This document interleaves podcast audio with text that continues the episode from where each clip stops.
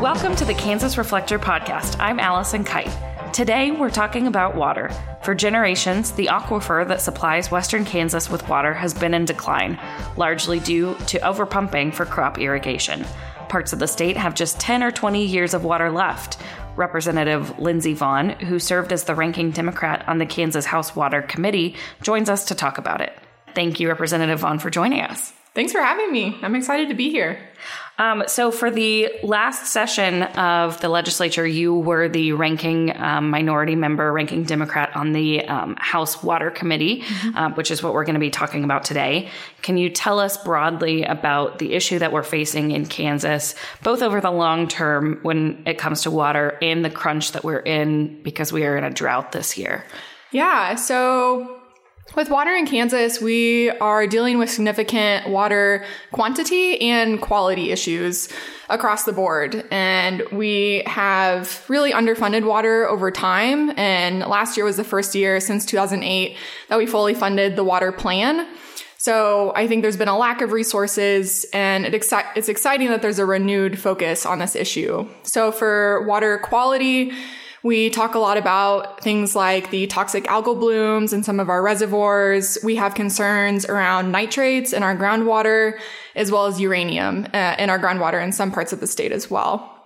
So looking at how we can improve water quality.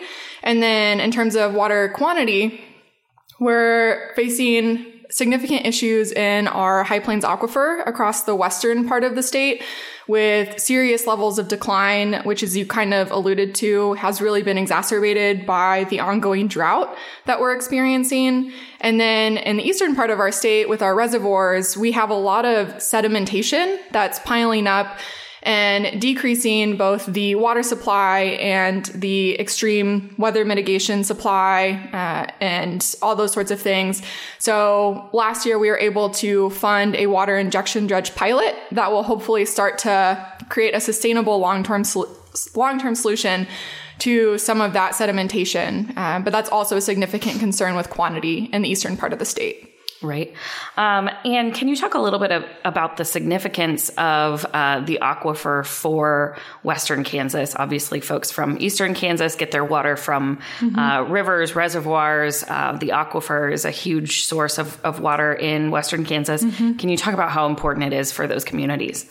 Yeah, through being on the water committee, I've been really fortunate to get to visit Western Kansas and meet a lot of local people and visit the communities there. And it's clear just how much the communities rely on the aquifer, both for municipal water supply, uh, but also for agriculture in particular. 97% of the aquifer um, that's used in the western part of the state goes towards ir- irrigated pumping. And, um, and so really it's it's their primary source of water in all of western Kansas. And if we don't find a way to conserve the aquifer and extend the life of the aquifer for the future, then it could very much mean the demise of some of those communities. And I think it's our responsibility as a state to ensure that doesn't happen and to work with local communities to ensure the longevity of this water supply for generations to come. Right. Um, and we've known for a long time that the aquifer um, in Western Kansas is depleting. Mm-hmm. Has the debate evolved or intensified in the last couple of years, in your opinion? And, and how have you seen it change? Yeah, I think there's been a lot of bipartisan interest in the issue of water. Uh, you know, during my time on committee, we've talked a lot about the former governor Brownback's interest in this issue. And, you know, he's the one who started the governor's conference on the future of water and put together the Blue Ribbon Task Force to talk about what would it actually cost to fully fund the water vision in Kansas, which was decided would be closer to 55 million instead of the 8 million that we currently allocate. So there's the interest there. And then I think while the conversation kind of really picked up at that time, not a lot of action was taken for numerous region- reasons. And so recently, I feel like with the drought conditions and just a lot of our committee work, especially last year, uh, thank you, um, thanks to the great work of the former chair, Representative Ron Highland, who really took a an interest and a passion in this issue and did a great job leading our committee. And you know, together our committee was able to put forward a bill that would address some of these issues. And there was a lot of input for that bill on all sides of the spectrum. And I think that really was a launch pad for some of the current dialogue. And just based on what I've heard, the interest is really continuing uh, into next session and, and has continued in the interim. So I'm hopeful that we'll continue to make progress in the new year. Certainly. Terrific. And I should note for our listeners, we're recording this podcast on um, December 5th. We just had um, leadership elections in the Kansas House. So committee assignments and such are still a little bit up in the air. But as you noted, Representative Ron Highland, who um, is retiring, um, chaired that committee. You were the ranking Democrat on that committee. Can you tell us a little bit about um, the legislation that was offered last year and mm-hmm. the discussion that you had in that committee? Yeah, so the legislation really centered around three major components. So, as I mentioned, funding has been a chronic, long, long-term concern. We have been underfunding it, and even though we say, "quote," we're fully funding it at the eight million currently, as we mentioned with the task force, there it's estimated to really cost closer to 55 million a year to do justice to this crucial resource. And so part of the conversation was how do we create that level of funding? We talked about a sales tax carve off. There was pretty broad support for doing something like that. That was looking back the recommendation of the blue ribbon task force. So that was one major component of the bill. Another was looking at, you know, what is preventing good management of this resource and how have we gotten to this current place where we're at. And as we kind of looked into this issue, one thing we saw is that all the agencies and programs and organizations dedicated to advocating for water are spread across the government. And it leads to a greater inability or less of an ability to really adequately advocate for this resource, uh, resource at all levels from just, you know, um, really efficiencies all the way up to not getting federal funds because we don't have the level of investment and cooperation that would be needed to achieve those types of projects or receive those types of grants. So one part of the legis- the bill that we put forward was also to consolidate all of those agencies into a Department of Water and Environment. So that was another big discussion. And then the final portion had to do with the groundwater management districts, which are the local entities responsible for conserving and extending, extending the usable life of the aquifer. And it dealt with various things related to GMDs, including their voting structure, um, you know, some of their financial reporting, and then kind of their rules around how often they have to come up with management plans and what those need to include. And that bill um, did not get out of committee in that form. Can you talk yes. a little bit about what came out of committee and um, where that bill ended up at the end of last session? Ah, yes. so, uh, unfortunately, the bill as proposed, did get gutted in committee at the 11th hour, and a substitute amendment was proposed that would just focus on the funding. And then we did successfully amend it to include some of the financial reporting that was included previously for the GMDs. So it was just the funding mechanism and the GMD reporting element that made it out of committee. And I think there was lack of consensus whether that was the best way to move forward.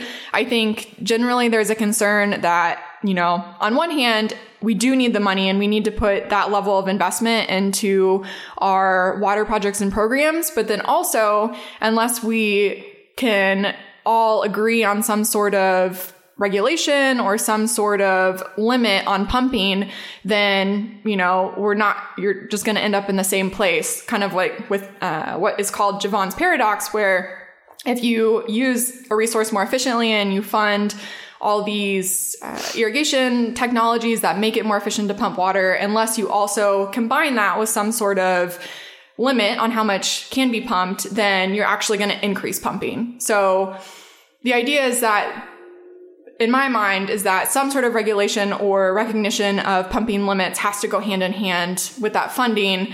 Although I don't want to hold it, the funding hostage, I think that has to be part of the conversation. So that was my personal view on the bill and why I didn't originally vote for the gutted version, mm-hmm. especially because of all the work that went into that. And then to have it gutted at the 11th hour was really heartbreaking. So that's the version that came out um, because there was lack of consensus, it never came above the line in the body of the whole, and we never voted on it last year. Right. Uh, and we talked after that um, committee uh, vote, and the, the words you used at the time were that we'd just be throwing more money at the problem Yeah. um, to pass that bill. Is that pretty much how you still feel at this point?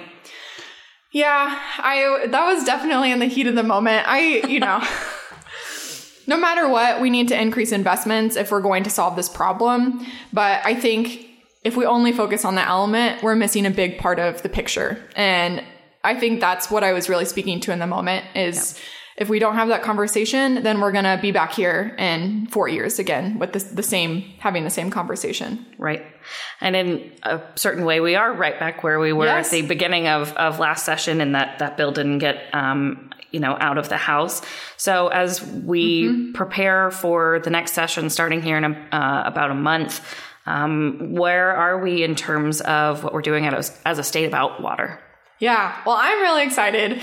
I've seen a lot of movement in the interim. First, at the governor's conference on the future of water in Kansas, the governor attended, Governor Kelly, and committed and, and stated her commitment to really advocating for water and making sure that it's available for future generations. So for me, that indicates that the governor's office is getting serious about this issue, which is very exciting. Uh, last year, they fully funded the water plan, and I'm hoping that this year we can do even more. So excited to see what they come forth with. And then also looking at our Kansas Water Authority, uh, also excited. I recently attended a subcommittee meeting they had, and they're looking at putting forth a recommendation to the full water authority, which meets in December. So this would not be official, but is for the consideration of the entire authority that the state should change its current policy of depletion around our groundwater resources. And there's actually an example in statute that says, uh, to summarize, essentially, you know, um, we can deplete so much. I think it's like 20% in 45 or 40% in 20 years. I'm probably getting those numbers mixed up. But the concept that there is actual planned de- depletion in our statutes and, you know, that's not what we want because we, this is essential to our future and we need this resource. And if we're going to really take meaningful action around it, then that policy has to change. And for me, that's really powerful because through this process, you see in some parties an unwillingness to really verbalize the problem, to say, we are mining our aquifer right now. And if something doesn't change, then we are not gonna, I mean, those communities may not exist in 20 years, 30 years. And there's no viable alternative right now that's been recognized. And so for everyone to, to get around and recognize what the problem is and say we're ready to move forward with meaningful action. It sounds like a small step, but I think that's actually, in my mind, a really big step. And I hope that the Water Authority decides to take that action and that they can put pressure on the legislature to move forward, uh, as well as agencies and other stakeholders to really come up with a real plan for what we're going to do. So I know that's going on. And then I know there are different advocacy groups that really got involved with the bill and that have continued to stay involved. I know um, REAP out of Wichita is staying involved. I know the League of Municipalities put out a statement saying they're going to prioritize water this year, quality and quantity. So there are just tons of different stakeholders that have really come to the forefront to say they're going to make this a priority. So in my mind, that means that we're really that there's a lot of potential here and that that's really exciting to me for this next session Right. And from what we understand, it, it sounds like there is still going to be a dedicated um, House committee on water. Um, uh, how how do you feel about about that hanging around? so excited uh, we just i've kind of heard that today too i you know it's not confirmed like th- that i've heard but i'm it sounds like that's going to be the case which would be phenomenal i think a lot of people have expressed interest in it and want to continue this conversation so you know, I of course feel very passionate about it. So I'm really excited that they're talking about bringing it back and am hopefully or would love to be on that committee, of course, if, if, um, uh, I'm able to, because I think we're in a really exciting place to continue to make progress. And I'm hoping the committee takes that seriously this year. Sure. Yeah. Circling back on the the policy of depletion, I think um, I'm certainly surprised to hear, maybe it's just me, but I would think a lot of people would be surprised to hear that we have kind of a stated policy as as a state to deplete the aquifer. That mm-hmm. this is not something that is, you know, kind of a um, an an issue that we're we're dealing with that the state didn't take an active part in creating. Mm-hmm. Does that make sense? How do you, um, you know, thinking about the fact that past um, legislatures and administrations have essentially had a plan to, or not a plan, but a, a policy of depleting the aquifer. What mm-hmm. what does that make you think? Yeah, it's difficult because part of me understands all the opportunity costs involved. You know, the aquifer is crucial to municipalities and, you know, agriculture, which is, um, you know, generates $5 billion of our GDP and, um, in Kansas. And just, you know, there are a lot of competing interests, but at the same time, it's at this point really a non-renewable resource. It's finite. And so we have to take a proactive stance in conserving it and extending the life of the aquifer for future generations. And so, you know, it's kind of um it's it's it's a hard legacy because you you understand um why they may have chosen to do it, but ultimately it set us up for failure in the long term because, you know, now we're in a position where we're even more pressed to make a change because if we don't, then the, the consequences are going to be significant. So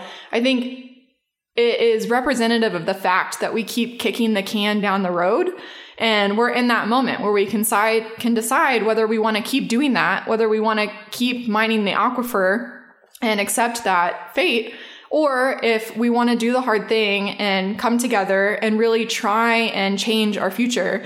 And we're in a place with the aquifer right now where we really can make a meaningful difference. You know, we can still reach stable levels of, um, the use of the aquifer. We can ultimately stop decline if we work together and come up with a solution and all get on board with changing the future because it's now or never. Right. And of course, nobody would say, well, I want to drain the aquifer. I don't want there to be any water in Western mm-hmm. Kansas. Um, so, what are the the things that get in the way of getting something done when presumably everybody wants there to be water in Western Kansas for generations to come? Yeah. I think it's a complex thing to face. Uh, on one hand, you know, you recognize that. You say, I don't, I want this to be available for future generations. I don't want my town to go away. I don't want Western Kansas to, to dry up and, and for there not to be a future here.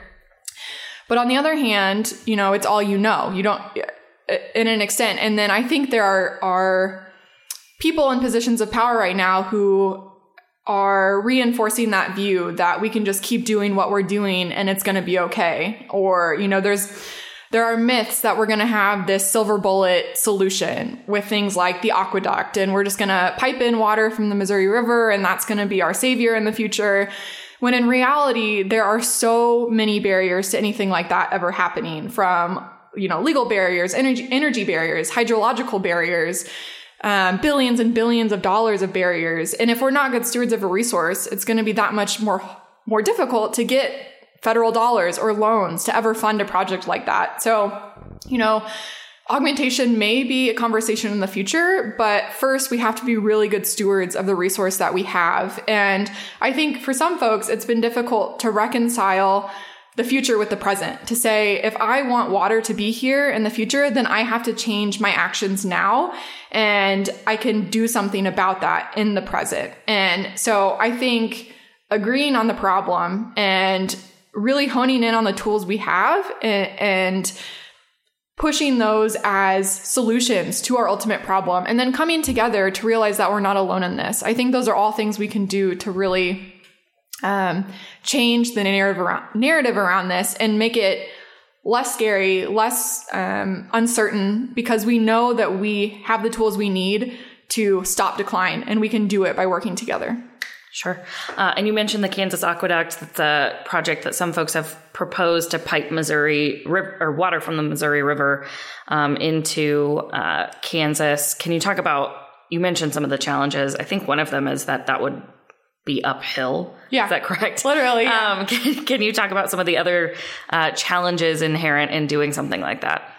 Yeah. So, yeah. So, hydrologically, it would be uphill. So, it would be against the current. So, that's a challenge. And to do that, you need significant levels of energy. It's not even clear if we would currently have enough energy production in the state to make something like that operational. And then you have legal challenges. You know, there are interstate issues around the use of the Missouri River.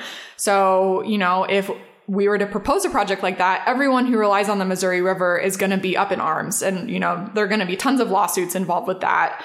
Um, there's obviously associated with all of that a cost challenge. I mean, we're talking like $60 billion to do something like this. Mm-hmm.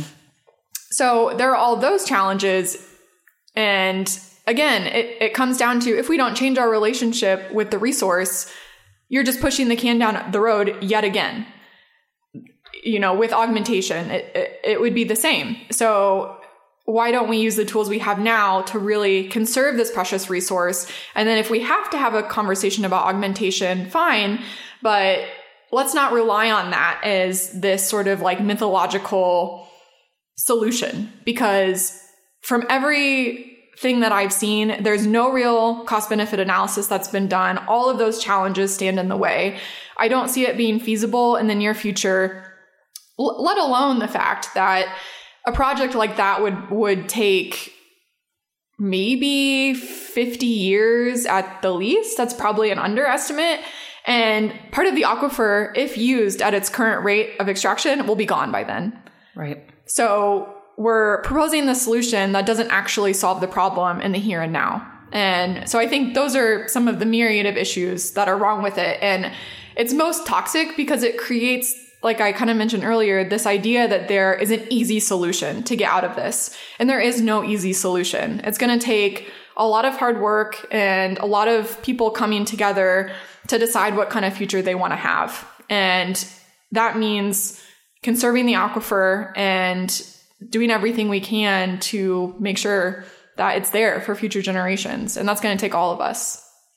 And what are your plans for the upcoming session when it comes to uh, water? Are you whether or not you're on the committee, are you hoping to have some part in the discussion? Oh, absolutely. Can't get rid of me yet. Uh, but yes, I love this issue. It's it for so many different reasons. I think, you know, just the fact that it's very bipartisan. There's interest on all sides of the aisle to make progress on this. Um, the fact that it's an environmental issue, and this is a finite issue that we can really make progress on and make a huge difference on. And I think that's, in my mind, kind of like a microcosm of climate change holistically, where if we can solve this difficult problem here in Kansas, there's no reason that we can't tackle climate change on a broader scale. And so from an environmental lens, it's, it's important to me. And then most especially because of the people. You know, all the people that I've gotten to know in Western Kansas, in the groundwater management districts, and agencies, local producers, they are why I'm so passionate about this because they care. They're looking for solutions. They want people in positions of power to pay attention and to try and help them come up with local solutions and to really make this a priority because for them, it's the matter of uh, existing in 50 years and not and I think it's it's really important that we pay attention. So those are all the reasons that I really love it and hope to stay involved this session. Great. Um, last question: What should folks be on the lookout for in terms of uh, news on water? We've got a Kansas Water Authority meeting coming up. We've got an audit underway. Can you talk a little bit about what's around the corner? Yes.